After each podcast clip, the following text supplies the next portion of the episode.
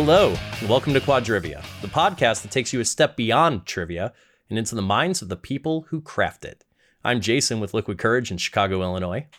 I'm Aaron with Orange Cat Trivia in Richmond, Virginia. I'm Corey with Third Degree Entertainment in Spokane, Washington, and Northern Idaho. And we do have a new guest with us here uh, today, Cheyenne. Hey, how are y'all doing? Yeah, I'm Cheyenne Fletcher uh, with a Questionable Company in Tulsa, Oklahoma. Mainly, we've got about 20 venues here. Oh, my lord, really? Yeah, and then we've got one in Salt Lake City. Oh, Try, trying to do that whole expansion thing. So we- we were in Fayetteville, Arkansas for a minute, but uh, they decided not to continue. So Yeah, no, the, the podcast is now about you talking about all your venues because holy hell, are you where Corey and I desperately want to be and where Aaron, I think, is never hoping to get, Nope. if I understand her business model correctly. If I end up with more than one location, I have fucked up in some dramatic way. well, didn't you start with two? I started with one. I had two for like six months. Then they kind of rat fucked me. So I did, and then I got a full time job. So I can't also have another full time job. I've been told. Ah, that's dumb. Yeah, it's Working down. towards it. It is the worst. Yep. then I think you should just be a part timer for Third Degree. No. No. Okay, Hard no. Any I- more questions? I, I fully support that decision. Like you don't know this, uh, Aaron and Cheyenne, but it turns out that Corey got drunk one night a couple weeks ago and gave me emergency veto power over any decision he makes with his business, which is great for me and also is in his best interests, whether or not he's willing to admit it. Oh, did I do that? nice. You really Uh, didn't, but that's it's canon now. the The audience has heard it. it's not in writing. It doesn't count. I'm obligated to tell you that. Well, it depends on the state. I believe uh, verbal That's- contracts are legal in Washington. That's probably true. Washington's got some weird laws. But I don't know how it works with cross state stuff either. So, Uh, Oh, so, that brings the feds in. Where are you in uh, Idaho? right now I am in Coeur d'Alene, Hayden, and Post Falls. Okay, I have a good friend who works in Spokane but lives in Coeur d'Alene. Nice. Yeah. Yeah. There's I this guy I know who lives in and work Coeur Spokane. d'Alene. Yeah. so, uh, Cheyenne, you want to take a minute? Tell us a little bit Well, more no, about. no, no, uh, no, no, no, no. Let's no? let's go back to your friend in Coeur d'Alene. Do they play trivia? uh, not very often. He's su- he's probably would be really good if he went after. He's a like a really high level pathologist. He works at the hospital in Spokane, and like Uh, Sacred Heart. I don't know what hospital, but hmm. yeah, it's crazy. He's got like last time I talked to him, he had sixty six COVID patients. Oh my. Oh Jesus! Yeah. I was going to say, Wow. Corey, I think this might be the most targeted marketing in the history of podcasts right now. Oh, it is. I am going to get this one trivia player. So help me.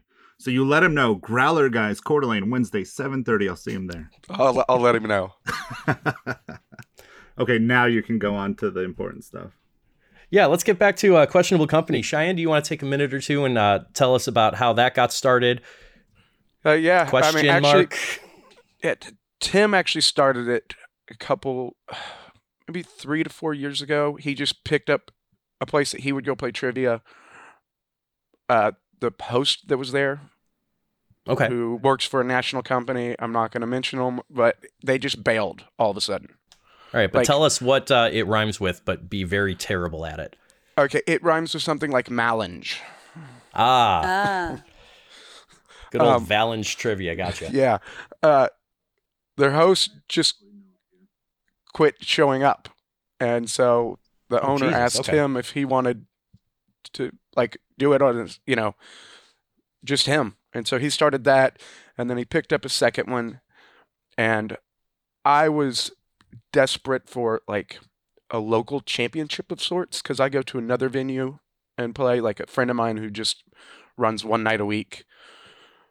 Uh me and Tim actually met playing his trivia.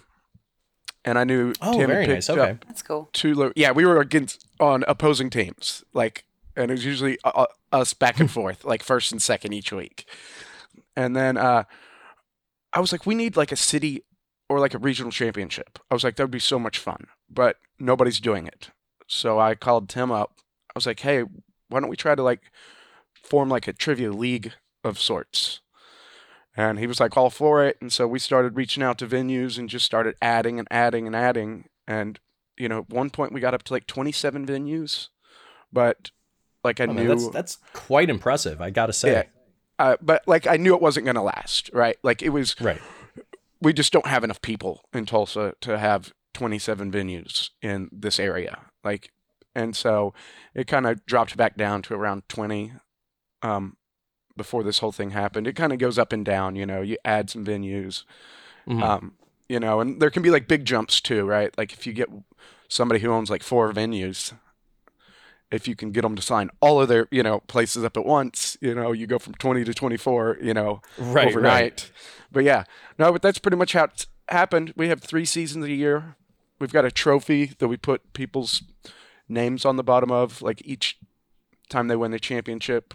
You know, we take like the best one or two teams from each venue and do the championship three times a year. So it's fun. That's kind of neat. I'm glad to hear that you guys have that like long-standing connectivity between uh, your teams and your venues from time to time Yeah. and place to place. Yeah, and so and we do like five nights a week of like regular trivia, you know, just our standard style, and then on Wednesdays, like kind of like a happy hours kind of thing, we do a hundred question ladder.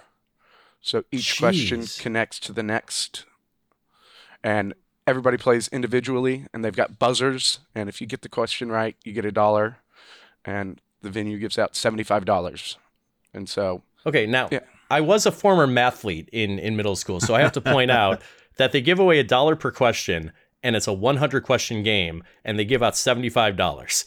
Yeah, well, some questions don't get answered right, or if we run out of all the dollars, we just ask the end.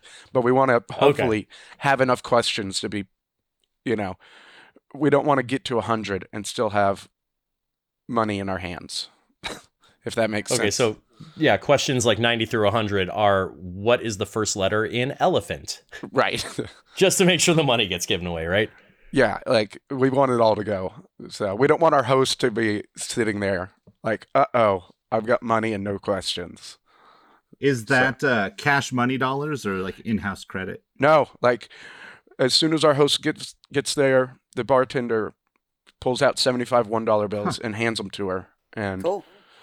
You know, It's like a wish- Pac-Man Jones stack of singles going out to your Yeah. hosts every week. exactly, I can't do that here. Not in Washington. I don't know about Idaho, but I've always wanted to do cash prizes, and we have to not. right. That's the only place I think that we do cash. Most places is like a gift card. You know, it's you know for a normal night. You know, we just make sure that they give the guests fifty dollars. Like whoever wins for the night needs fifty dollars for them, right? However you want to do it. If you want to give them a gift card, we have a place that gives uh is a board game cafe, and they give fifty dollars worth of board games to the first team. Oh, neat. Yeah, It's really cool. Can I either have that show or play at that show for reasons?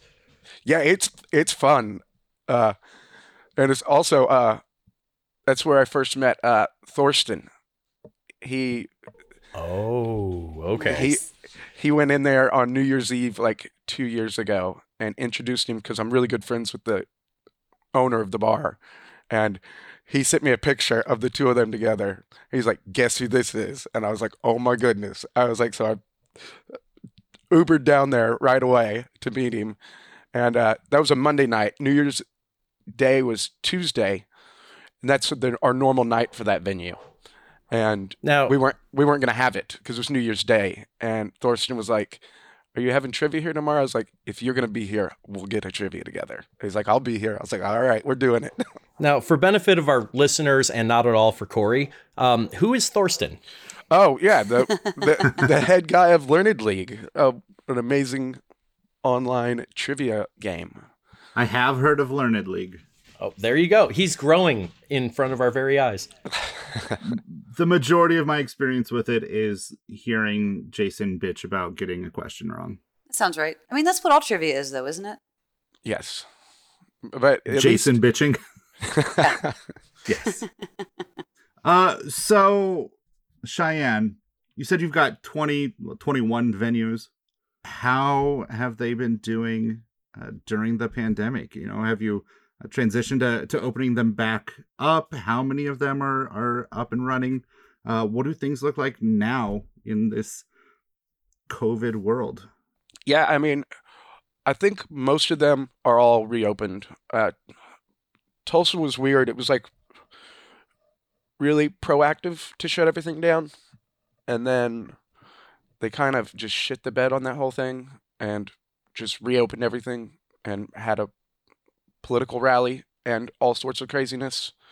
Uh, so all those venues, I think it was uh, May fifteenth was the day that like all the bars and restaurants could go back to being completely open. Um, and I know I ran up to the QuikTrip up the street from me on that Friday, and one of our venues that's right across from that QuikTrip. I was just curious, you know, because it was the first day that they were open. So I drove over there and peeked in, and it was packed. So, yeah, all the venues Oh, are open. wow. We're not going back. Um, you know, just uh, like personal opinion, you know, trying to do our part to not like spread it. You know, I don't know. Now, if I Uh, remember right, Cheyenne, that was a, a bit of a, a discussion or debate that you and Tim had getting back into like the beginning of May. Is that right? Yes, and we actually tried one venue. Um, it was actually that same place, the Board Game Cafe, and Okay. he was really anxious. He was having a lot of trouble. Um, you know, that bar already kind of struggles a bit. You know, they're really working on how to do their pricing. You know, they have to buy all these games and they have to figure out how they have people pay for those games, you know, and like, you know, covers and stuff like that. Because Mhm. they were just having people come in and play video, I mean, board games for like eight hours at a time and just getting water, you know, and so like, Yeah. Okay. you know they've got to be able to generate some money for the the business and for their wait staff you know like and so they they've been working on their pricing and this thing's hit them pretty big you know?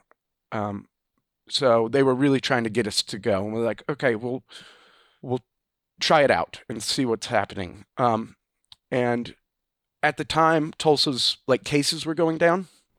Mhm. that day was our biggest case new cases of all time and it was like a big spike. Like the biggest day before had been like 40 and we were kind of going down to averaging you know like 10 new cases a day or whatever and then it jumped to 65 that same day and then the next day it jumped like 90 and slowly oh, climbed up man. to where we were getting like 200 new cases every single day and you know we were just like as long as our, we're trending up like this and there's no vaccine or like treatment we just don't feel good about going back until things are a little bit under control. I mean, because we still are just climbing every single day here in Tulsa. So you basically kind of kick things off with the ability to get back into live shows, and then very quickly, you guys made the command decision that uh, today or you know back in May wasn't the day to make that call. Right. I mean, like we just we tried that one day, and like I said, the next day was our biggest cases in Tulsa, and so, you know, I think that was like the Tuesday after they reopened the bars. It might have been two Tuesdays after it. I can't quite remember if we tried to do it like right after the bars reopened or if it was a week and a half because they opened on a Friday. We tried that experiment on a Tuesday, and it just was too shaky for us, and so we bailed. Especially with all those people, you know, like For sure, yeah. you know, you try to get people from different households to go huddle around a table and whisper in each other's faces. You know, like it's just I don't know. Like I, I was like, "Ah, I can't do this. So For Yeah, sure. so- it's, it's definitely a, a situation where, at minimum, you've got to take a lot of things that six months ago you never had to take into consideration, kind of in mind. Uh, I know you, Aaron, uh, a couple weeks ago got back to your show, right? I did. Yep. And I also know that you're still doing your your Twitch stream, aren't you? I am indeed. Yeah. I found a I way am very to. uh, gently leading you to talk about that. So I know. um, yeah, I found a way to to split the baby and no, uh, I found a way to uh, burden the hand. Split- Anyway, split I- the baby and throw it out with the bathwater. I see that's what the one. Yeah, baby pieces everywhere. Yeah. So um, my brewery opened back up a couple weeks ago, and they said, "Hey, we want to have games again, but you know, due to the way everything's laid out, capacity has to be super limited, and team sizes have to be really small." And and I said, "That's totally fine. I'll be there because I, you know, it's I want I want to help them get people in the door, and I want to get back to whatever passes for normal these days." But I said, you know, listen, I've got people who are playing my stream who don't live in Richmond and would like to continue playing and have asked me, is it going to continue? And I said, I know there's people who play my stream who are locals who are not comfortable going out yet and being inside, whether because they're you know compromised or just uncomfortable with it.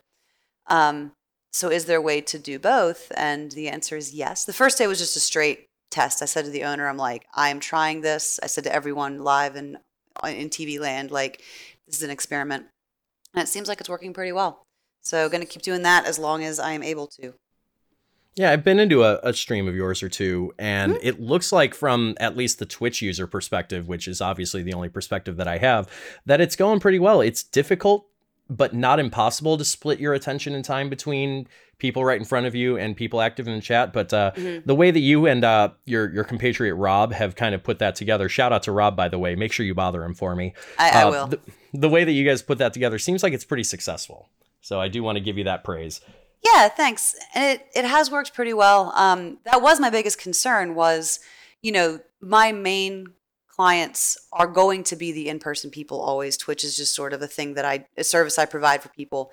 Um, and my first, my biggest concern at first was, am I going to be able to give them the attention they deserve? And I realized two things. First of all, when you've only got two or three teams, it's whatever. They're still getting concierge trivia service. Um, but the other thing I realized is that when I'm hosting, I don't pay a whole lot of attention to the room anyway because I'm very focused on reading the next question and scoring. There's always something going on in front of me because I'm trying mm-hmm. to keep things moving while I'm doing all the back end work myself as well. So I don't know that my regulars are going to necessarily see a hit in quality because I'm also staring at a screen and talking to people. But we'll see what happens once there's more. The, the most I've had is three teams. The fewest I've had is one. So we'll see what happens as those numbers grow. Ooh, yeah. So, Aaron, were you hmm? are you doing like uh sheets? Like I don't know how your game like. No, the the game is running identical to how it did when it was entirely online. We're using the Liquid Courage Magic Sheets. Thank you, Jason. Um, they're just submitting them from their chairs. So, okay, you know, in theory, even though people are going to the bar to get alcohol every now and then, in theory, the entire game can be done without moving at all. Right. Okay. Yeah, because that's what we did. We did online the one day that we tried was people answered electronically. Okay. Mm-hmm it just it made the most sense because I don't want to mess with pens. I don't with people coming up to me, and I know people don't want to go up to a stranger either. So it's like you know, this is if it ain't broke, don't fix it. Like I don't need to reinvent the wheel just because I'm going to be in a different location. Right. Yeah, it brings up an interesting challenge um, that I can think of just off the dome in a sense that you're running the same game with the same questions for two not exactly distinct sets of teams, both your live and your on stream teams. Do you differentiate the the scoreboard in any way, Aaron, or is it just uh, kind of one lump sum thing and the highest scorer live ends up with whatever the bar prize is? Uh, what have you done with that? Yeah, I haven't yet because it hasn't been an issue yet. We aren't running prizes yet, which kind of got me into a little bit of trouble last week. Um, and I can talk about that later when we get into the horror stories part of the evening. Um, we haven't been running prizes just because you know I'm not getting paid either because I'm in a position where I can afford to. I said to the owner, I was like, I'll come back and I'll do it for for beer because I am invested in the brewery surviving more than I am in that check. Um, but I was like, once once you can pay me again, please pay me again. But they don't have the ability to do that right now, and it's not something I think is reasonable to ask of them. You know, they're just trying to give mm-hmm. people something to do. Um, no, that that's a very important point to bring up. That um, you know, cost and stuff is something that we're going to have to definitely take into consideration, mm-hmm. at least medium term. Yeah, it's a exactly. balancing thing. Exactly, and I don't know if you all had to deal with this, but like we're always behind, right, with payment. Like we always have multiple bars that are back, you know, a couple okay. months. Um, and like we just had to let that go, right? Oh. We probably had like 15 to 20 grand or something in receivables. And like we can't be like, hey, we need our money. Like you don't you can't right. make any money right now. You know? And it was just like, oh Yeah, I feel like we want to have a whole other separate conversation at some point about how to handle the financial aspects of, of running a trivia brand because I have thoughts on that, but this isn't that episode. right. No, but I mean that's also part of the like going back thing, right? Like Aaron's saying is like having people like there some of the places are busier than others, but like most places are trying to be kind of smart about this, right? And so they don't have a lot of people there, right? So yeah. they don't make the money that they would normally make to pay you. So what do we do kind of as hosts because we have to value our product in a sense, but we also know that the market is so weird and uniquely different than it's ever been in our professional histories. Um, you have to definitely respect what's going on from the owner's standpoint because there, you know, at least in Illinois, for instance, um, there are definite capacity limits even on the places that are open at this point. Uh, and it becomes a question of, well, why would you feel incentivized to pay me to bring people into your venue when by law I can't bring as many people as you want me to? Have you seen Goodfellas? Yeah. I think they said it best. Fuck you, pay me. Right. Yeah, and you know, I think No, I'm, like I'm just joking. I I've got money on the table too right now. I've got uh, three venues that that owe me from pre-COVID, and I'm just like, fuck, it'd be really nice to have that right now, but I know Yeah, that you don't either. That's baffling to me, by the way. I usually I walk in and I make sure the owner has cut me my check before I leave because I'm not I'm not working for Well, free. right, I think it's a little bit easier with like one venue as That's opposed true. to like yeah, I guess you guys have like actually systems set up with accounting software, Yeah. even maybe and stuff. yeah. and we have not like just a check every week. we try not to have hosts do too much. So, like, we Mhm. almost have one host per venue. And me, me and Tim, neither of us host. Tim used to, but he doesn't anymore. Um, oh wow. Okay. And so we've got like two people who do two a week. Uh, we just don't want like if somebody gets sick, right? And we have one host that has like five venues. Like we have some hosts that would host every night, but like if something goes haywire, then all of a sudden we have to fill in, you know, five nights all of a sudden, or right. Right. you know, and that way they also don't get burnout, right? And so like we just pay them every month, and so we charge the venues monthly, and so you know, and some of them get behind, you know, it's just the business. That's true. Gotcha. But yeah, like we don't have them get paid that, you know. So my point is like you go and get paid weekly because it's one venue. We have to like do a monthly thing with all the venues. And you know, we Mhm. have to have them do 1099s and stuff like that. So Yeah. I have to do those too. I don't get away without paying taxes, which sucks. I'm like, Right. hey, remember when y'all used to pay me in cash? They're like, yeah, we're not doing that anymore. right. All right, so it sounds like Cheyenne started and then uh, kind of you and Questionable Company got your foot out of the pool pretty immediately. Aaron has just started coming back into the live space and is kind of doing a simulcast situation. Corey, uh, what's going on with Third Degree here in the age of Rona? So, uh, over the last month, I've gotten back into uh, all three of my pre COVID North Idaho locations and actually started up a fourth one. So, oh, I, wow. yeah, I gained I gained a new venue uh, post lockdown, and unfortunately, even before uh, the pandemic, I you know I live in Spokane. People that aren't familiar with the area, I'm a, a solid 45 minutes away from my venue without traffic, uh, up to an hour and a half. You know if if I, I hit a bad uh, patch of of rush hour and during uh, the lockdown, I moved even farther away. So I was driving about 10 to 12 hours a week to host trivia for eight hours. And uh, not ideal. No, no, not at all. So I've actually hired on a couple new hosts and uh, will be having them host Monday, Tuesday, and Thursday for me. And I'll continue to drive out for my Wednesday night gigs. But uh, that's that's what I'm doing now. Unfortunately, it, it did. Uh, these venues are on the nights that are streaming on Twitch, so I'm completely off of Twitch for now. Boo. Boo. Boo I'm- hiss. Boo. but but now that I've got these hosts, uh, this this next week, which means literally nothing to the people listening because uh, the first week of August will be the first week or the last week that I am hosting in any of those other than Wednesday. So I'm hoping that within the next two or three weeks, I will at least start my Monday night trivia back up on Twitch Cool. Okay. but uh I'm also not in any of my Washington venues, so I'm nowhere near what I was making before. And uh it's still kind of rough. Yeah, I, I can imagine, my friend. I'm glad to hear that you're coming back to Twitch. I know uh, it was a very sudden, hey, I'm finally in bars that are paying me to do my job. I have to abandon the online space uh, for for my own benefits. I'm glad that there is an opportunity for you to both work on your local brand and your live shows and also expand your reach uh, online as well, at least in August. Also, I miss your face, your beautiful bearded face.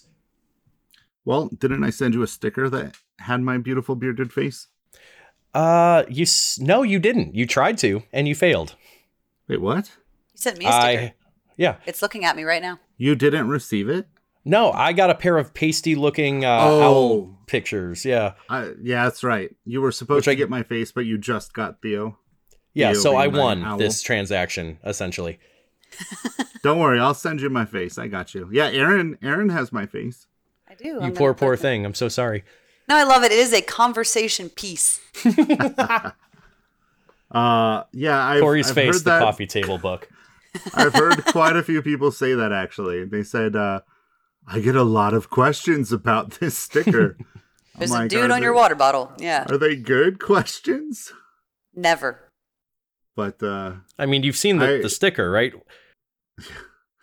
I do have people fighting over them. They get when when I get a, an order of them in, people get really excited, and uh, they've been profitable even when I'm trying to give them away. Uh, I mean, I would- I would have paid- money. I would have paid for the sticker, and I feel comfortable telling you that now that you've sent me one. Like, it's high quality. it's fucking weird. Like, in a vacuum, it's just a dude with a beard. It's just a face, and I, I love it because my water bottle's got like podcasts and Geek Bowl and hockey teams and all this stuff, and then just a, a face. Yeah, we'll definitely have to drop a picture. You know what? Uh, I'm going to commit right now. I've been saying this for the last few episodes that I've been on, but uh, I'm committing right now that by the time this episode is released, I will have the website updated at least enough that uh, we can include images from our episodes and a picture of my face will be on Awesome. quadriviapodcast.com when all of y'all listeners are hearing this. So what you're saying, Corey, is the uh, podcast is about to take a three-year hiatus. Something like that. Welcome to either going to 2023, guys. Please tell us if anything's better. We are probably going to see a sharp spike in visits to the website, followed by an immediate drop off.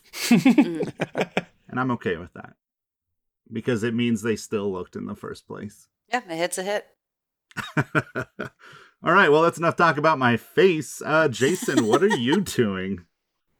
See, I I'm approaching getting back into uh, uh, live games in a slightly different manner than everyone else. Um, kind of like Cheyenne, kind of like Corey, and like Aaron should be someday. Uh, I'm kind of the head of the brand more than just the exclusively the talent. Um, full disclosure, I am incredibly uncomfortable with the concept of physically being in a bar or a restaurant right now. Um, we are in the middle of the second spike. I, I think all the data bears that out. And I know that Illinois, the state that I'm in about a month ago, opened up bars and restaurants, and we are almost like it was expected to happen, seeing a growth in daily cases and, and the transmission factor metric and everything. So, um, that said, I am not personally comfortable getting back to live shows, but at the same time, some bar owners, some restaurant owners are comfortable with the idea of bringing trivia back. So I find myself in this awkward middle ground where, as the company owner, I almost need to do this for the longevity of my brand. But personally speaking, I'm not comfortable going out there. So I'm forced to find somebody whose comfort level is higher than mine. And fortunately, I have a staff member or two um, that I won't say that they're taking this whole situation kind of laissez faire because that's not fair and that's not true, but they feel comfortable being in those venue situations. So we have uh, one karaoke show going on right now. We have one weekly trivia show going on, and we, we used to do about a dozen of these a week uh, back like before March. So it's still baby steps. We might take on a third one in August, uh, and that one I might have to bring in a third party to to come in and kind of host. But as for right now, uh, me, Jason, the face of the brand, is sitting in front of my computer for the indefinite future, uh, focusing on the streaming and just making sure that content and equipment and talent gets out for those who are comfortable getting back into the live setting. It's it's weird to have my foot in both pools, as it were, but I think because of how much uncertainty there is, um, not just in the market but in the climate right now, that that's the option that gives me the best maneuverability to kind of go where I need to go, where the world is taking us over the next three to six to God forbid, 18 months. It is absolutely bananas that there's karaoke happening right now. I firmly agree. And there's a bunch of stuff you can do to minimize risk, but at the end of the day, you are really just installing like screen doors on a submarine. Sure, they're better than not having anything over that aperture, but yeah. Yeah. And Yeah. what I mean, no shade, I guess, towards people that want to go out and do things, but like, I love karaoke. That was one of my favorite things to do. The last activity I did before everything happened was a karaoke night. And even that, I was like, that that's dumb. I can't imagine people choosing of all of these slow trickle of activities that are slowly becoming available to us, saying this seems like a good idea. Yeah, not to shoot myself in the foot or anything because I am a, also a karaoke host and company sorry. that provides that. No, I, I I'll do it. I, I it's about time I make statements on this. We're four and a half months in. There is almost no dumber thing to do in a bar right now in the time of COVID nineteen than karaoke Yeah, because the whole thing is intrinsic about projecting mouth stuff into the public and using a shared um like absorbent conveyance for that. So there's a ton of things you can do but again it's it's really just minimizing the perception of risk more than it is minimizing risk. We have you know foam windscreens that you know we dedicate to one singer per night and then we wash them thoroughly from show to show. We have little disposable covers that go over the microphones that get changed for every performance. Uh, we won't allow duets. The microphone is duct taped to the stand. We have like an area that's uh, blocked out specifically to minimize all this and again it's just it's security theater and i acknowledge that it is um, but to that note, I mean that's that's what very little that you can't really do to to make karaoke safe. What can you do to make trivia safe in this environment? And more specifically, um, those of you slash us that have gotten back into live shows regularly, uh, what changes have you made to your live shows to kind of take that risk of cross contamination or transfer out of the equation? I actively encourage people to stay home. That's fair. Fair, very very I- fair. I have uh, stopped using paper and pen. Uh, no physical answer sheets. Everybody is answering from their phones, from their tables, and I know that it, it's you know writing down your answers and seeing them all together is part of the experience, but I don't think it's such an important part that it Mhm. uh, outweighs the safety. And I've also stopped I, I use wireless microphones. I, I do a full sound setup at all of my my venues, and uh, I would usually walk around while I'm hosting because I, I have the questions on my phone, and at the venues that have a screen, I can obviously read it from the screen, which I could control from my phone. So I'm I'm walking around the entire time, and I'm interacting with people during trivia. I have stopped that entirely. Uh, I sit at my table and I stay there uh, for the entirety of the show, and it it sucks. I don't like it. I know that a lot of uh, the draw for my company specifically is how I interact with the players. You know, I'm I'm over there and I'm talking shit to them and uh, ribbing them, giving them uh, giving them hell, and that's why they come out. And and you lose some of that when I'm just stuck behind a table, but they've all been really understanding. I haven't heard people complaining about it, and uh, it's actually gone over a lot better than I thought it would. That's nice, Corey. I mean, coming from kind of a similar perspective at my shows where I have the wireless headset microphone and, you know, it's kind of baked into my uh, grading that I walk from table to table. I haven't had to do that yet because I haven't done a live trivia show since March, but I can't imagine how different it feels and how much culture shock there would be to just be, you know, kind of self quarantined to my own table. And I worry that that would affect the presentation of the product. And I do think that one of our big drawing points in the competitive area is that we have that interactivity on a person to person basis with our teams baked into the show. Um, Cheyenne, I know that you guys did, like you said, the one show. Did you make any changes uh, before between what you were doing before COVID and when you tried up back again in May uh, during COVID? I mean, the main thing was that we had people answer, you know, electronically. You know, we Okay. normally do like we have four rounds. It's our we have four different rounds where each question is asked individually, and they write it down and they bring it up to the host, who then grades it. Um, so there, there's usually a lot of interaction between our hosts and the crowd, and so we just completely eliminated that part and had them answer everything online. And I think kind of like you, you know, we got a friend of ours built a really good scoring system, and so you know we had that from when we were doing our live streams, and so Mhm. it was a pretty easy transition um, to just go to electronic, you know. And I don't, I wasn't there that night. I think they might have had limited seating, um, you know, but a decent amount of people showed up for it. You know, I think it was like eight to ten teams. Yeah, I was gonna ask what was the turnout for that that one night, but it sounds like average ish enough that ooh, I, I can't imagine that that would have had a long term kind of stayability. Right. But yeah, no, I was funny. I was actually just now looking. I was just curious what our numbers looked like right now at the Mhm. Tulsa Health Department. And the 26th, we had almost 400 new cases. Oh Thanks. lord. So, yeah, it's just like they do this little like gra- like trend line, you know, to kind of average out the new cases, and it's like a very spike, like large trend to the top right corner. so, yeah, it's just getting way worse here, you know. I'm still like frustrated that like our federal government hasn't stepped in because I get it. People like are losing their livelihoods, right? And people, you know, these bars are really amped to go back. And one of our big concerns is like we've done pretty well to lock out all the national chains Mhm. from Tulsa. Uh, there was like one venue, I think, that was like one of the national companies, but you know, like we were able to keep Geeks Who Drink out of Tulsa.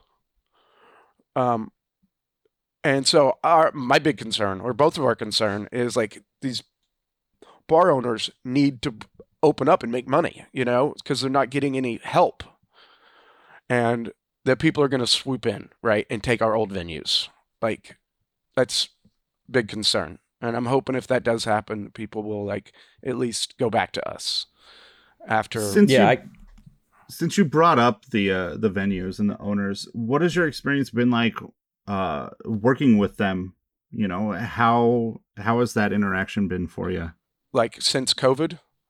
Yeah, yeah. I mean, you know, there hasn't been a lot. You know, uh, when bars were starting to reopen, we had multiple people reach out to us and see when we were ready, and we've had tons of our, like, you know, the people who played reach Mhm. out and be like, "When are y'all going to restart?"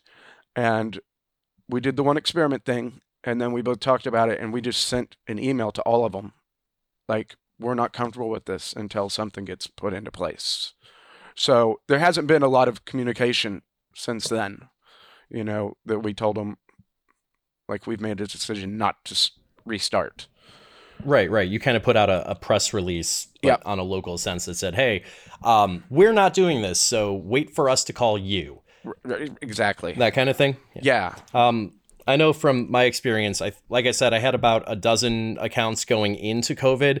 Uh, I have had communication, I believe, with four of those venues uh, since then, and one was talking to me all the way back in May, long before we got into uh, the ability to even open. and they wanted us to to kick back off with karaoke the moment that uh, Illinois' government said it was okay to, and uh, I was able to push them off a week while I put all of the materials together to try to do it safely. But we've been in there for about a month now, and we're seeing average numbers. It's a smaller bar, so I'm not hyper concerned about having like a blow up night and a big, um, like ground zero situation for spread. Fortunately, uh, but beyond them, uh, another venue who is owned by a personal friend of one of my staffers uh, decided to bring him in, and they're they're only bringing three to four teams a night, and half of those teams are sitting outside, so that's not intrinsically too problematic. Uh, one of my venues, a brewery, talked to me about a month ago about the possibility of getting back into the uh, venue in about two weeks from now. I have to make decisions on that as far as when and where we're ready for that. And then a fourth one has just really reached out and touched base with us, did a goodwill message and said, Hey, we're still keeping you in mind. We're not there yet. We don't know if you're there yet, but we're still thinking about you. So, fortunately, I haven't had too many bad experiences. I've had a lot of radio silence, as it were. Right. You know, uh, having uh, gone back into the venues myself, it's, I can tell you the, uh, the audience has been very unreliable, very unpredictable. You know, nights when I'd expect a really good turnout, there's been one or two teams, and uh, I've been very fortunate though that the owners are very understanding. They, uh, I keep in, in close contact with most of the the owners of my venues, and uh, the consensus is we don't expect this to be a big moneymaker right now we just want it to be available so that when things do open up a little bit more, when people are more comfortable, then they're going to know it's here. They're going to come here, and you know we're we're doing this to get a lead on that that reopening, uh, to keep ourselves in people's mind and to be on top of the market when it opens up. So I've been I've been lucky that they're they're working with me, they're understanding, and things have been pretty good. And that's something that I've benefited from as well. I think I'm one of few games that's actually back at it. Um, the downside to that is that my regulars who are still playing online and understand that my game is hard and competitive are not the people who are there. So the the issue I've run into is people are showing up, and first of all, they're expecting prizes, which we're not having, and that's on me. Right. It didn't even occur to me to ask or think about that because why would it? Um, the other issue is that these people are not used to playing a trivia game where perfect scores are not unheard of. So last week, for example, we had a couple came in. They're like, "Yeah, we heard there was trivia. Really excited." And when they found out there weren't prizes, they got kind of kind of huffy. And then they started asking, "Well, how do we know the people online aren't cheating?" And I'm like, "Well, first of all, you don't. That's just part of the the point. But Jason, to the question you asked earlier, and we sort of got off topic. Um, I'm only, right now. I'm showing one master scoreboard because there's so few teams in person that it doesn't matter, and there are no prizes. What we're right, going right. to do is we're going to start offering a prize for the best team, and then once we hit six teams, we're going to go toward to back to first and second place prizes. Is how we're handling it. And it's just a gradual kind of thing. But okay, and that would be distinct from your online uh, leaderboard, essentially. Yeah Exactly. Yeah, and I'd have to figure out a way to do that, or just like highlight the teams that are playing in person or something. Yeah, that's probably but, the easiest way to do it, frankly. Yeah, and in person we have team caps at four because the way that they're tracking head count is with chairs. So if you don't have a seat, you can't be in the brewery, and all the tables are four tops. So the team cap in person is four. It's however many you want, you know, online. And there's always the question of are they cheating or not, which people don't understand that and you guys know this, like we have multi-day Jeopardy champions playing our games. There there is a distinctive stratification in terms of trivia experience and that's something that we're used to, I think, that real life players, particularly the casuals who are just finding anything to do, are not familiar with. And I'm, I'm having to experience that, which has been kind of interesting. Mm. Yeah, that reminds me, makes me think of uh, with y'all's online games, have you all like made them any more difficult? Or uh, is... slowly i'm trying to get my my difficulty up a little bit but it's it's a hard balancing act because i don't want to alienate um, my local players my people right. who have supported me for years and are kind of used to a certain difficulty level but at the same time like aaron said you, you have you know game show champions um, I, I, found it bigger and i think this is honestly a, a topic that could be its own whole discussion is how do you write to an international global audience compared to how do you write for your local audience. Right. Because not only are some of these people really good at trivia, but they're able to form super teams because hmm they're all over, you know, all over the globe, right? It's not like you and your buddies locally just going to the pub to play, right? Where like maybe a couple of y'all are pretty good at trivia, but others are just there to hang out. These online Right. games, people are forming mega teams, you know, super teams of, you know, like five or six really, really, really good and diverse players. You know, where No, for sure. Uh, Jason, have you said that you've got some hosts handling live events for you? hmm I have uh currently I have one guy, kind of my my third in command, as it were, um, who goes out and he's doing currently the shows that we're uh offering at the moment. Do you get a lot of feedback from him, or does do you just kind of let him go out and and uh, get the work done? Eh, yes and no, I guess would be the best answer to that. Um, we communicate during you know pre-show setup and everything. I let him know you know the talking points about what the theme round is going to be. Let him know when because we've made the transition to Triv now, the the app-based uh, submission system at our live shows. So I let him know when that show is set up for him to be able to manage and look over and everything. But generally, the only feedback I get from him, if all is going according to plan, is uh, a team count. And you know, we've been seeing, you know, uh, I think he's been in three weeks now, and his highest team count has been five, and his lowest was zero. So Mm. it's right about where I feel comfortable with that. I guess to to tie it back to kind of what we're talking about as far as um, how our patrons are responding to us being back in live shows. At least for my company's experience, the consensus is most people are content at least for now staying home and experiencing the online show. Ah, that's that's fair. Um, what I'm curious about, and and you you may be able to answer this a little bit, or I'd be interested to hear uh, Aaron's perspective. How are the players responding? Like specifically, and and I I want like wide general answers too, not just to the trivia, but how are they responding? Are are, are your venues requiring masks? Are they uh, doing all right with that? How are they responding to, you know, no uh, paper sheets? Just in general, what are you guys feeling from players themselves? My players have been incredibly supportive. I think everyone was super grateful that this was something that kept going, and I'm sure y'all experienced the same thing. And then now that we're opening, everyone has been excited we're back.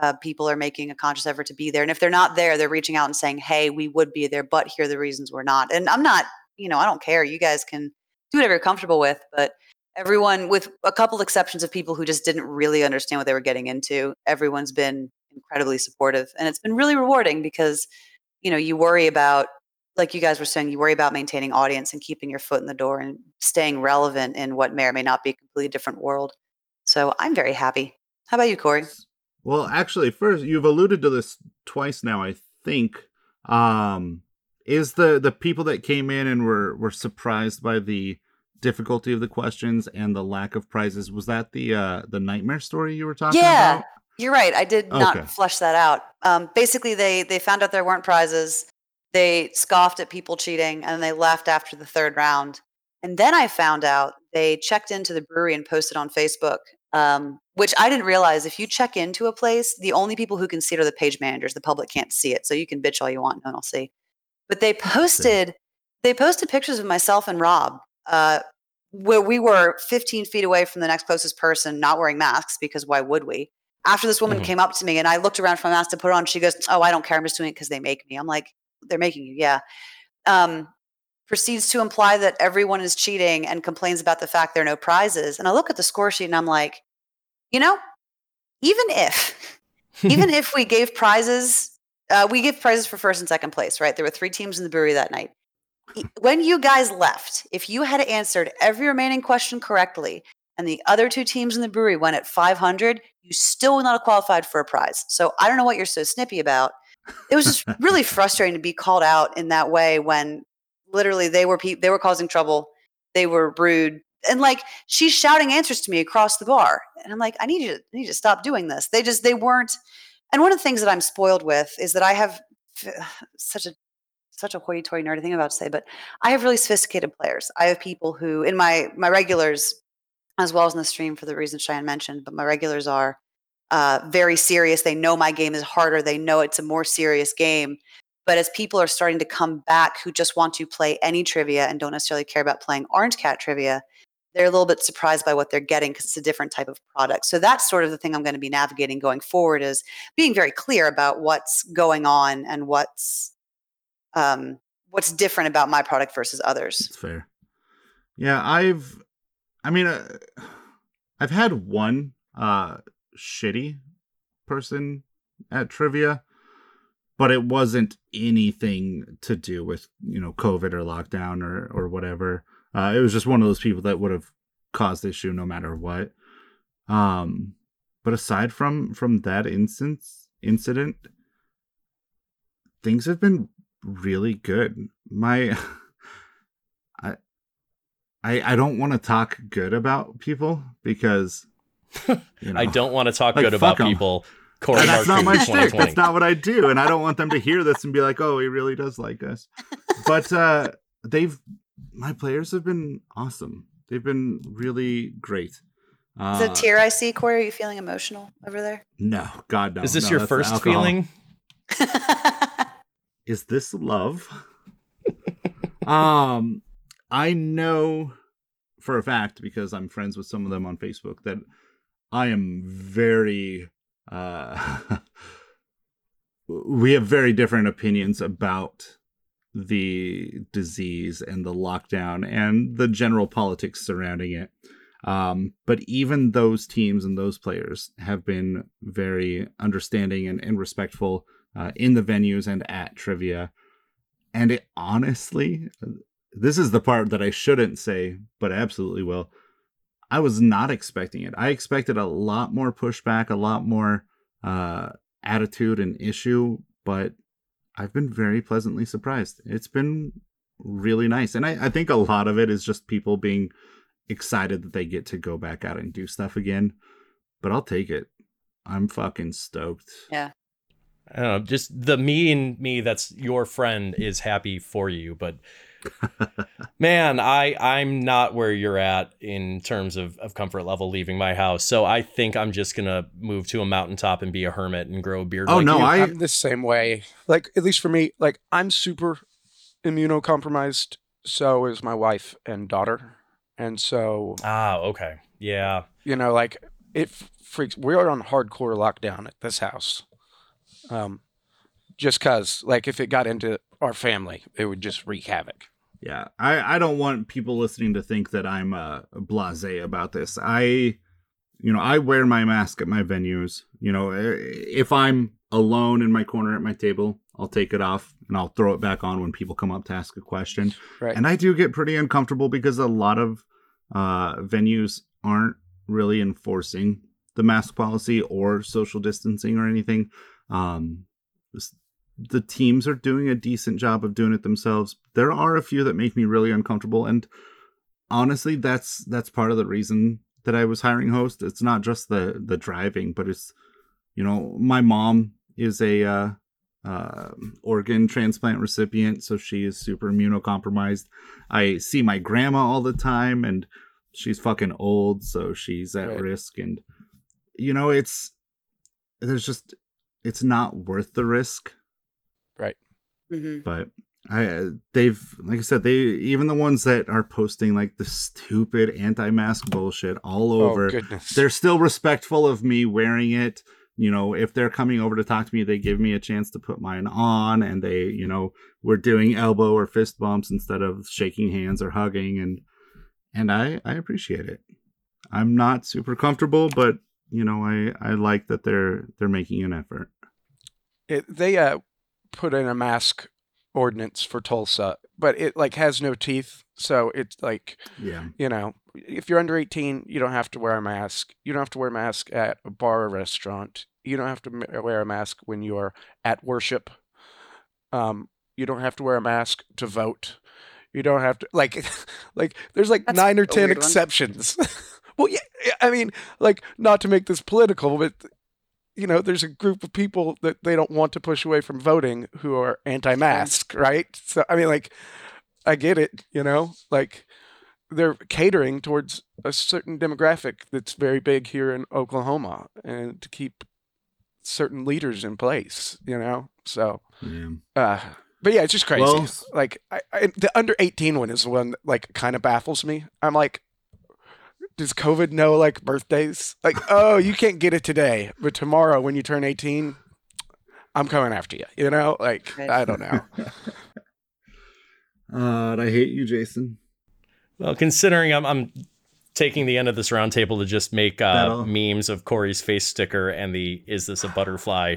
template, uh, I think we're good to uh, to wrap up the roundtable and Yeah. head into our keyword challenge. If you guys are, Yeah. Yeah, please.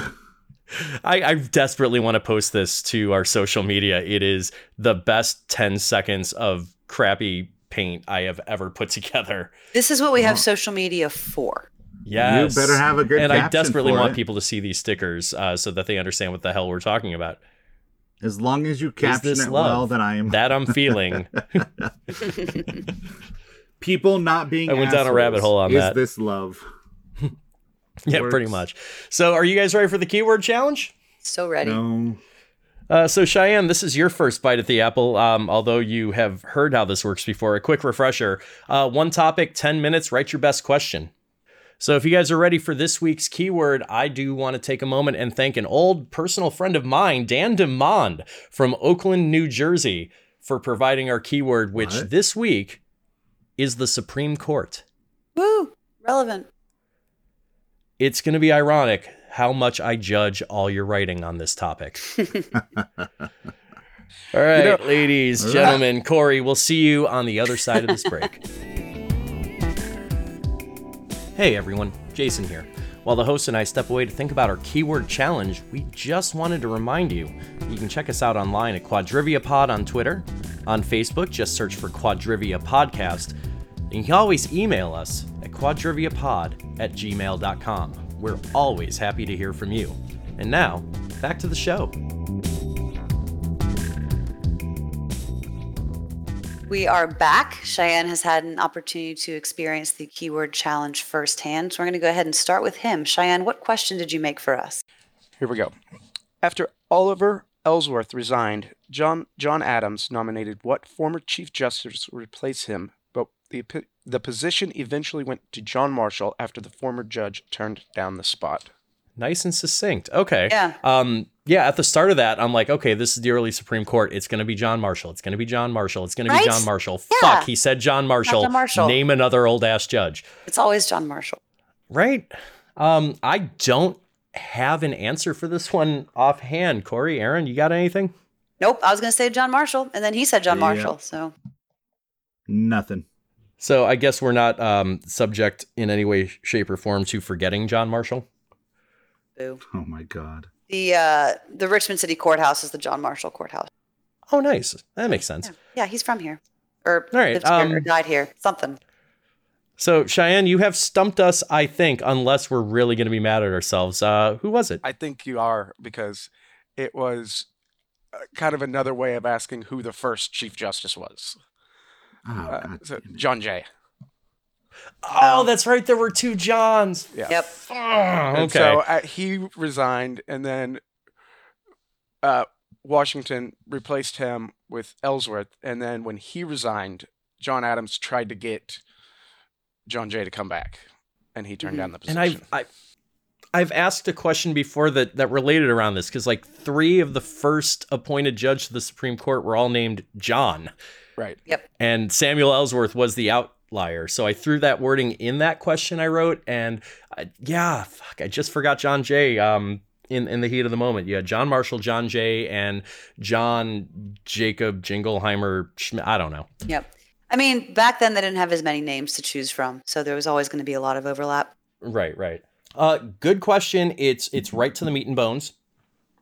It's not obvious, which is nice, but it's also super gettable, especially for a room that does okay at like American history. Right. hmm And I can't stress enough, it was about the Supreme Court. You done good, Cheyenne. Yeah, good job. Well, thank you. Corey, what have you got for us? which American founding father, born out of wedlock, who had lost both parents by his 13th birthday and was the child of an accused adulterer, was once floated as a possibility for a Supreme Court justice position that instead went to John Rutledge temporarily. That's the other John. My American history is embarrassingly thin. I have no idea. You know, here's here's the thing, Aaron. I'm seeing some stuff in this uh, in the wording that Corey threw in, and synonymously, you've got bastard, orphan, son of a whore. He didn't mention a Scotsman, but I think this might be Alexander Hamilton just based on how he wrote it. Aha. It is. And oh, uh, I love that.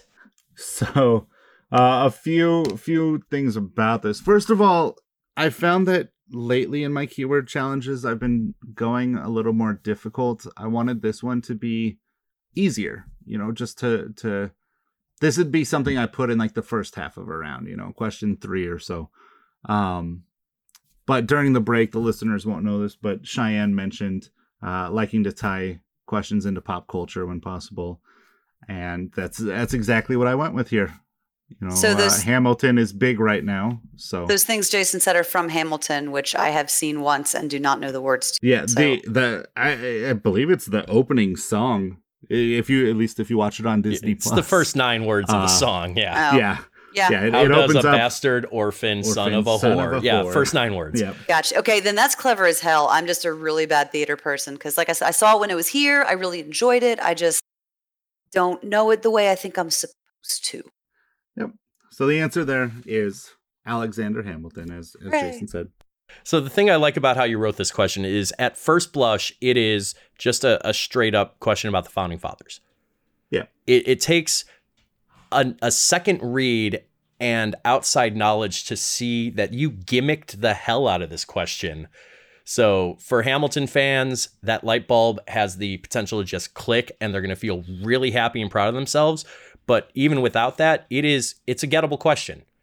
I mean, finite number of founding fathers, um, especially that would tick all those boxes. So I hate that this was a good question. God damn you. God damn you. uh well i do want to give myself one one uh little out here.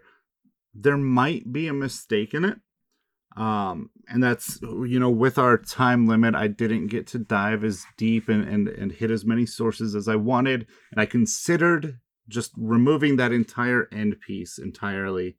Um The, the part that's about the Supreme Court. about John Rut yeah about John Rutledge uh because I know Rutledge was named as an acting whatever blah blah blah but then it also uh, went as was mentioned by uh, Cheyenne the position was actually went to Ellsworth I don't know I, I think if I was using this in you know regular uh, regular trivia event I'd put a little more time into it just to make sure that it did actually go to John Rutledge. Or if I was on a time crunch, I would just end it with uh, was once floated as a possibility for a Supreme Court justice position.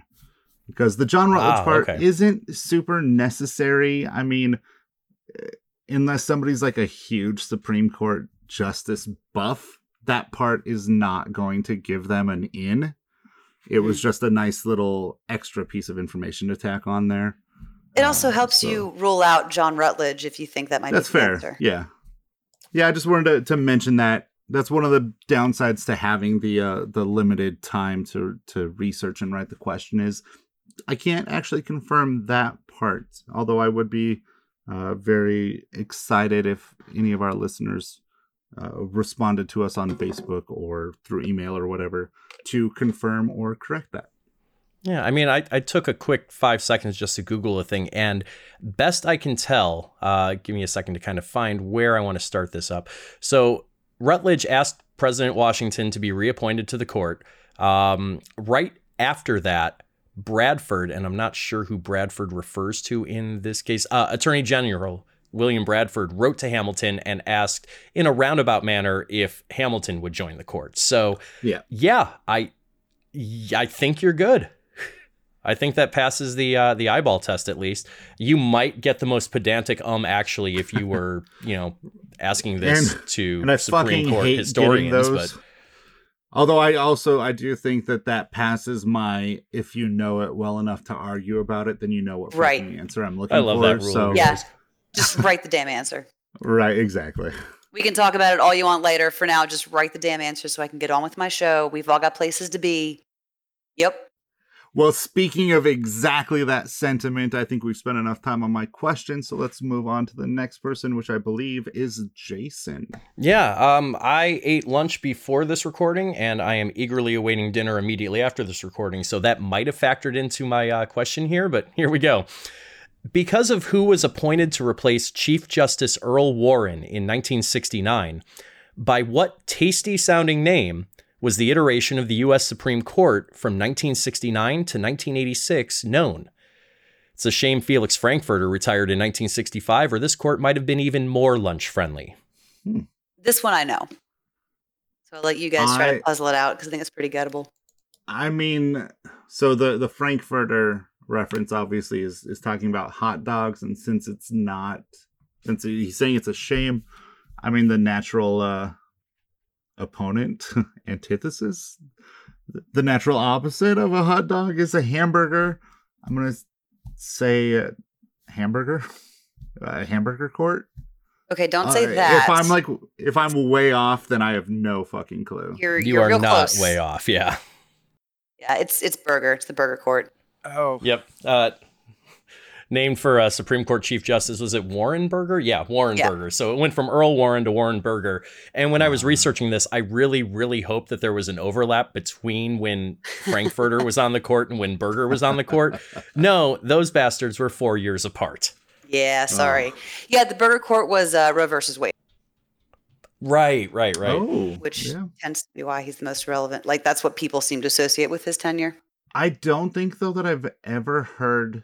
I mean, I I haven't done a lot of studies around the Supreme Court, so I wouldn't have much reason to hear it. But yeah, I don't think I've ever heard the term burger court. Yeah, most um, uh, tenures of Supreme Court justices are referred to by the name of the justice. So, like you, you'll hear about the the Rehnquist Court now. The Roberts Court just refers to the time when that person was Chief Justice, and you'll hear like like the Warren Court was super progressive, and the Byrd Court was also, and you know that's kind of how it gets discussed. If you're a huge dork, All right. but it Good might not be. so if you ever hear that phrase, that's what is happening. It's not. It wasn't. Um, it wasn't exclusive to, to Justice Burger. Yeah. So so my in for writing this question ultimately was as soon as I heard the uh, the keyword Supreme Court, I thought about the More Perfect podcast, which is kind of a So spin-off good. of Radiolab.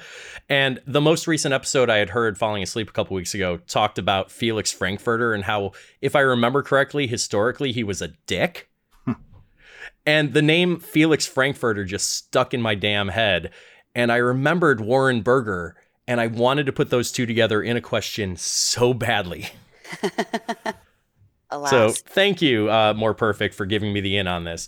Uh, Aaron, I think we come to you for your question, do we not? Sure, I think we do. I like I like this one. Obviously, Supreme Court near and dear to my heart, even if I don't have any idea who was on it hundreds of years ago. Uh, this one is not one of my bait and switch. This is just a regular old question. The 1963 landmark case of Gideon versus Wainwright isn't quite as sexy as some of the other big name cases, but it is important enough that it's almost always referenced in a roundabout way at least once on every episode of every police procedural ever filmed. What right did the Supreme Court enshrine in their decision in Gideon versus Wainwright? And I'm going to need you guys to be reasonably specific on this, and I can talk about how I'd parse out these answers once y'all are done talking. Okay. The fact that you said specific makes me question my immediate thought, but I want to throw this to Cheyenne. I kind of I kind of uh, stole the last question, and Cheyenne didn't get a chance to talk. So, Oh. Cheyenne, how do you feel about this question? I mean, like the first thing I think of is like Miranda, right? You know, like Exactly. yeah, 'cause that's that's, one right that's where I mentioned all the time. But for some reason, I thought that that was named after a person, and so It was. I believe the It- case is Miranda v. Arizona. right. would that be the specificity then that Aaron is asking for Miranda v Arizona as opposed to just Miranda? Right. No, I think she's going in a slightly different direction. If you guys want my input, um, the Miranda rights are the you have the right right to remain silent, which is the right not to Oh. incriminate yourself. Right. But right after that is you have the right to an attorney, and I'm thinking that if I have to go between the two, that Gideon v. Wainwright might be the one that guarantees you a court-appointed lawyer if you can't afford an attorney. I thought that that was part of the Miranda thing. Yeah, so the Miranda is the right to remain silent. Uh, anything you say canon will be used against you, right to an attorney, and if you cannot afford one, one will be appointed. Yeah, that's, That's- fair. that's I'm, I'm really between the, the two. I think we're in the ballpark for sure, but I'm pretty, pretty confident that the Miranda right was settled by the Supreme Court in a case Miranda v. Arizona, as opposed to Gideon v. Wainwright. So I think we're nibbling at the edges here, but I don't think it is strictly speaking being read your Miranda rights. I think she's looking for something more specific than that, which leads me to either self incrimination or the right to attorney. Or could it this is a stretch, but could it be the whole like hand on the Bible thing? Whenever they're like mm. I just thought of Gideon Bible. But Oh, oh, fair enough. Well, if, it, if it's what- online, Oh, wait, here's the ask. The ask is what right did the Supreme Court enshrine in their decision in Gideon v. Wainwright? uh, that So I would be the don't- Wainwright. Clearly, Boo. So I don't know that the answer would be hand on the right, Bible. no, I- that's I'm true. It is It asking for a right. I'm thinking Jason's on the right track. Like maybe which one of the Miranda? it's one of the two, I think, and I think it's the right to an attorney because I think Miranda focused specifically on the fact that he wasn't told he didn't have to incriminate himself. Okay. Aaron, how much are you biting your tongue right now? I have myself muted because I am screaming. All right, why don't you just put us out of our misery then? Oh, please, All right. God, do. Yeah, so Jason got it absolutely right. Gideon v. Wainwright enshrined the right to court appointed attorney if you can't afford one. Um, Miranda rights are a collective list of things. You have the right to remain silent. Anything you case something against you, right to an attorney, one will be appointed. And then you have to ask, do you understand these rights? But the way the Supreme Court works, and this is something that has come up a lot recently as people start paying attention to Supreme Court cases only after the case is decided, is that courts are typically, especially at the Supreme Court level, they're typically only focusing on one issue. So yeah, Miranda v. Arizona was he didn't he shouldn't have had to say that it was a custodial interrogation. I won't go down that rabbit hole because we've all got places to be. Um, but yeah, getting so that was what I was trying to do, and it was so awesome watching Jason be like like following all the breadcrumbs because yeah, Miranda versus Arizona is that. Gideon v. Wainwright is just affirmed that the Sixth Amendment says that you have a right to a lawyer even if you can't afford one. If life is life, liberty, or property is well, not property. If life or liberty is going to be taken away, you are entitled to the state to, to appoint an attorney for you. Um, everyone's entitled to counsel. So yes, I love it when things work the way that I want them to. I think that question worked really well. And I think in a typical pub trivia setting, you're going to see about a 50 50 get rate on that Mhm. for just the reasons that we, you saw us as an ad hoc team, we're kind of niggling back and forth between two different equally Yeah. plausible answers. So I like that. And Cheyenne, your your angle was really interesting. That was really Mhm. cool. Um, but Corey brought it back. And the thing that um, I was saying, you know, how how would I decide it? Like what I was looking for was, you know, Gideon v. Wainwright says you have the right to an attorney even if you can't afford one. But if I look at my answers and only one team wrote that, but six teams wrote right to an attorney, I'm probably going to give it. So it's kind of on, on questions like that where I'm looking for something that specific. I'm it's kind of on a sliding scale in terms of what the people actually got. Like if I did a good enough job, you guys do like Jason did and got it. If I don't do a good enough job, you don't give me a specific enough answer. That's probably my fault. And I don't deserve, you know, people don't deserve to lose points for it. All right. So, with those questions being asked, the question goes to you, listeners. Who wrote your favorite question for the week? Make sure you submit uh, your answers to our poll at quadriviapodcast.com. And remember to vote for Corey. Don't. Anyway, Cheyenne, um, we're we're going off the rails here. Bring us back with the trivia round. So I pulled up a old list I have of before and afters. Nice. Ooh, always love, Love a good before and, and after. uh, like sometimes it's just like on a syllable um, Mhm. but it connects you know there's going to be a middle thing that connects one part of the clue with the other part all right so y'all ready yeah, I think we're ready. all right john cleese's harry potter character sings starships and anaconda I got it. If Okay. you guys need an assist, I'll yeah, I got it too. you, I'm Wood. gonna. It's pop culture, so Corey's gonna have a, a a weird hit rate on this. So Corey, what do you think it is? I missed an entire part of this conversation, and I have literally no idea what's going on right now. My so it's a it's well, a before okay, and well- after Corey with John Cleese's Harry Potter character plus the artist responsible for Starships and Oh, Anaconda. nearly headless Nicki Minaj. Yes. Uh, my my dog, my dog has nightmares, and Oh, so no. while Cheyenne was explaining things, I I heard her starting to whine, and so I I'm I have to talk to her and wake her up and oh, and get her out of it, and then I I'll just came back to. excuse. Oh, knock it off! I So- came so back. what to you're saying you is we're throwing off to an to me, and I auspicious was start for this so round, huh? Confused, but no. Now that I know it's a bo- before and after, yeah, that was nearly headless Nicki Minaj. All right. Hey. All right. So, which which almost sounds like a Twitter thread at this point, but I'll take it. uh, all right, here we go. Number two Ralph Ellison's titular role is played by one of the tallest players in NBA history. Ralph Ellison wh- was Invisible One of, but Man. not the tallest. So okay, so that would be Invisible Manute Bol. Hey, there you go. there you Yep, go. That's it. Sports reference, guys.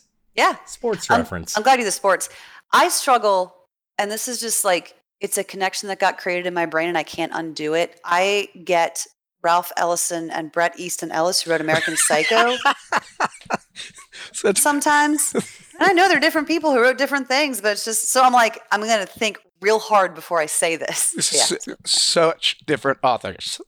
Yes. Oh, yeah. I have no idea for the life of me why I can't make that Pavlov trivia connection between Ralph Ellison and the Invisible Man at this point.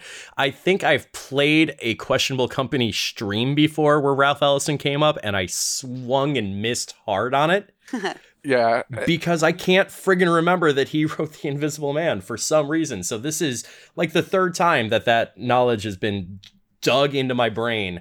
Um, maybe later I'll remember it. Maybe. All right. Number three Sergeant Bilko, or maybe it was Bowfinger, gave a speech about a dream. oh. I got it. Okay. Yeah, I think I got it too. It wasn't the the sergeant. It thankfully it's not the Sergeant Bilko. I'm afraid it was because that's the one I don't know. Are we? We're all on the same page, right? I don't know what I hope page you're on yet, but I think Aaron and I are, are locked. Steve. Yep. Martin. The, the Steve answer. Yeah, I mean, I'm I'm trying to make this a collaborative thing, and nobody's working King with Jr. There you go. Yep. All right. Nice job. All right. Holding Back the Years and If You Don't Know Me By Now are sung by the University of Illinois running back, the Galloping Ghost. Okay. Uh, for some reason, I had a different musical artist in my head, but now I've I've put it together. Uh, Illinois Con for the win. So Corey, anything on this one? Aaron said that she's tapped out. Yeah, no, I'm not on that one. Ah, I believe this is going to be simply Red Grange. That is correct. Simply red. Uh, this next one is poppy seed bun, celery seed, and sport peppers, among many other ingredients, are eaten by a reality star based in Hawaii. That's all you get from me on this one, guys. Because I very, very strongly know it, and I want to see if you guys do. I feel like I'm not connecting with either side of this question. I'm not either. What the fuck is a sport pepper? I don't know. Oh, my heart is hurting for you guys. and a reality star based in Hawaii. I don't know a whole lot of reality Like- stars. Cheyenne, I know that you know that I know this answer. Right. I'm glad somebody does. Uh, Okay. you guys, you guys Just- want the yeah, answer on this? Just tell us. Yeah. yeah. That would be a Chicago-style hot dog, the bounty hunter. Yes. Oh God. Fuck off. I'm not mad. I nope. what the Plain f- with ketchup. Plain with ketchup. Okay, I don't eat meat. What the fuck is a sport pepper? Right? A sport pepper is is a particular type of. Uh, it can be sweet or hot style pepper. It's just a small food pepper, basically. Yeah, and Okay, it's I like this question, Cheyenne. No shade to you. This is a perfectly fine question. I just All was- of my hate is directed at Jason. And- You yeah, know- I was never going to get this. nope. I love Chicago dogs. Um and like it's the only place I know of where these peppers exist. these sport peppers. Like I've never seen them They sound made up. on anything, or I've never found them at the store. Like I don't know. And the sad thing is, Corey, I think you'd like them. So before I get drummed out of Chicago, I did misspeak slightly as to what a sport pepper is. Uh, it's a small green pepper that you pickle. Um, and it's Ah. usually kind of like a, a green Tabasco looking pepper. Uh, it's it's mild, mildly hot, like a medium hot, and then it also has like a, a vinegary tang to it. So I really think you'd like them, Corey. And we put them on hot dogs in Chicago. And by we, I mean everyone but me because I eat mine with mustard. All right. I will give them a shot, but still. Mm. Now, super quick digression here. If you motherfuckers have not tried a hot dog with just cream cheese Nope. Nope. and raw red onion, then you have not lived. Uh, one of my favorite is uh, like I'm vegetarian, so I eat veggie dogs, but veggie dog with uh, pepper jelly and cream cheese is so good.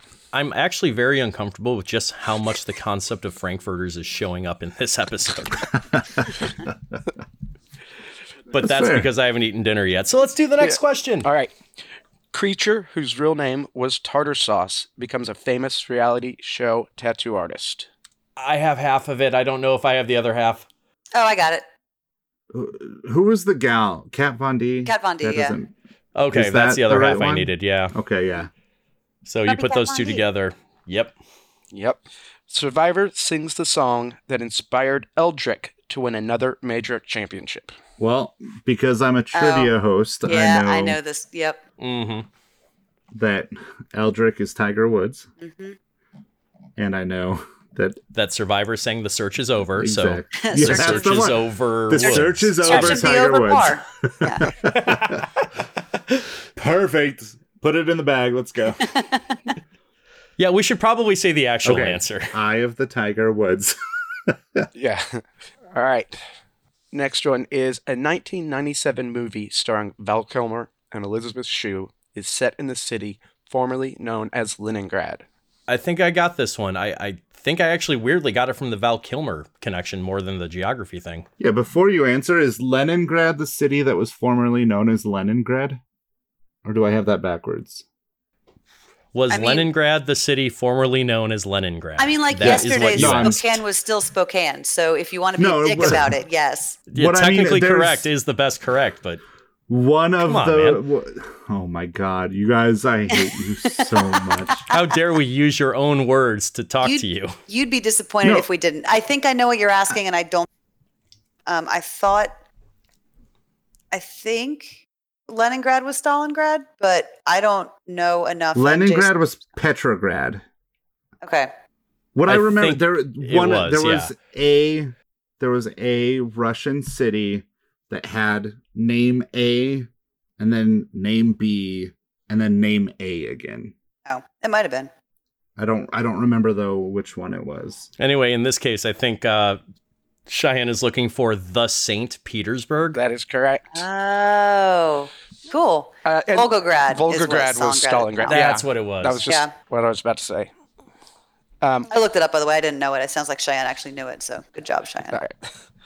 Um, only woman to ever win an IndyCar race lives under a rock in Bikini Bottom.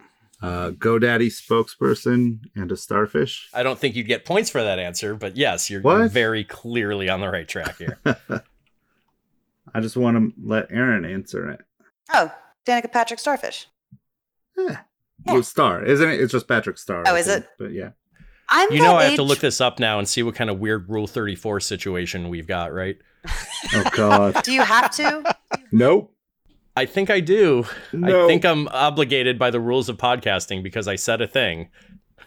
Well, that one will not show up on our uh, website. Um, you will be happy to know the best I can find is a picture of Danica Patrick uh, in like workout clothing laying on the floor that kind of looks like she's shaped like a starfish.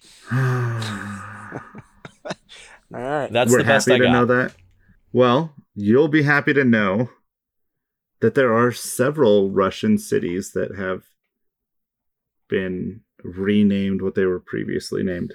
Yeah, I think lots of them. A lot. Gotcha. Uh, Yeah. Sharapova being one of the better well known.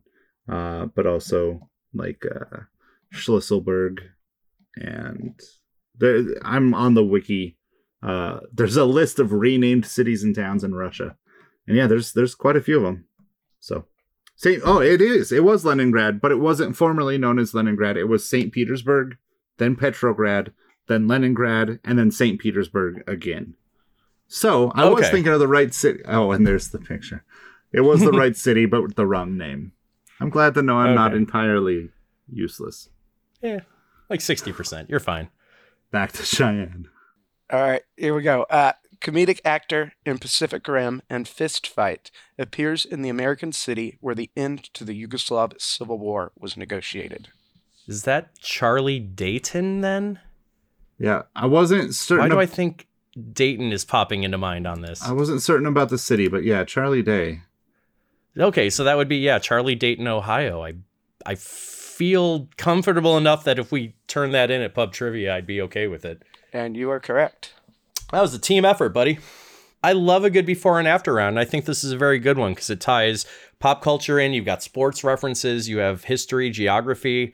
Um, yeah, no, good work, my friend. That one went quick, and it was. I really enjoyed it. That was a, a really good round. Befores and afters are both super fun to write and super fun to play. Exactly. Yes, they are. I agree. I love them. I think they work pretty well in like a halftime handout format too at Mhm. live pub trivia because you can just it it's conversational question writing where like you saw with us for a couple of these questions, it took a village to to nail down what before and after fit both halves of the clue and and to be able to throw out possible wrong answers so we didn't go down the wrong garden path and everything. Uh, very nicely done, Cheyenne. Is this the kind of thing you guys do at Questionable Company on a regular basis, or was this kind of a one-off round idea? Uh, well, I, yeah, we do them every once in a while. I mean, so our platform is like we have four rounds of four questions apiece. And then in between, like round one and two, we do like a little mini like theme thing. It could be like famous cats or famous dogs or, you know, stuff like that. And it's three questions asked at once. And then we do a halftime that varies with four questions. And then we do another like not quite related, like a theme thing between rounds three and four. But it's usually just like a jumping off point, you know, like Mhm. it'll be something like birds, but it's not necessarily about birds. Uh, you know, it could be the answer could be, you know, Magic versus Larry Bird, you know, something like that. And then there might be a bird question as well, and then we do a final. So sometimes like those theme things, we'll do before and afters in them, or like the halftime might be a before and after. Mhm. So No, they're, they're solid fodder for sure. That is Yeah. really awesome, and I really like that, and I hope to uh, check it out in person. Um, check us out on Twitter or Facebook at QuadriviaPod. Shoot us an email at quadriviapod at gmail.com or hit us up on the web at quadriviapodcast.com. Bye. Oh, and I'm Corey with Third Degree Entertainment. Oh, you were so close to an amazing outro. Almost there. Fuck, we we almost almost got it it. for once. Uh, Damn it. Oh, God. Cool. Damn I it. am very disappointed. I'm also Aaron with Orange Cat Trivia. Find me on Facebook, Instagram, Twitch at Orange Cat Trivia, uh, and at Castleburg Brewery if you're ever in the RVA on a Thursday. I came in with no expectations for this outro, and they have also been defeated. as I am Jason with Liquid Courage Entertainment, uh, findable mostly these days on Twitch at Liquid underscore Courage, but you can also find me on Twitter, Instagram, and Facebook. Uh, just search up Liquid Courage with a K for my friend Debo, who always reminds me that I spelled my stupid name with a K. Uh, and this, uh, thanks for having me. This uh, Cheyenne Fletcher with Questionable Company in Tulsa, Oklahoma, and one venue in Salt Lake City. Hopefully someday again. And uh, yeah, you can find us on Facebook and all the other, you know, Instagram, Twitter, wherever. All right, bye.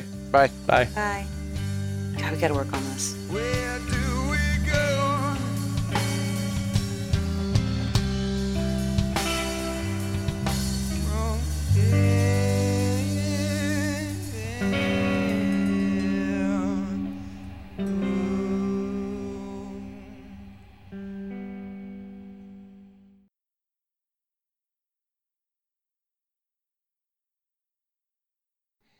And and for what it's worth, Cheyenne, I'm thinking back through uh, Supreme Court stuff, and I'm pretty sure the right to hands on the Bible was settled in the case of local VH. Anyway, All right. okay, that was a terrible pop culture joke that just fell terribly flat. I Oh, feel like most of your jokes do though, so it's okay. Ugh. Local H had a song called "Hands on the Bible." Oh. oh. this is I listen, y'all listening out there in listenerland. I hope someone got a laugh out of that because none of us did. Yeah. Somebody should, because I think I think maybe now that it's been explained to me, and that's how you know a joke is good if it has to be explained to you. No, I think I think that was good. We're just dumb. The, the best Oh, part of this whole thing is it's going to be at the very end of the episode anyway. So, goodbye, everybody.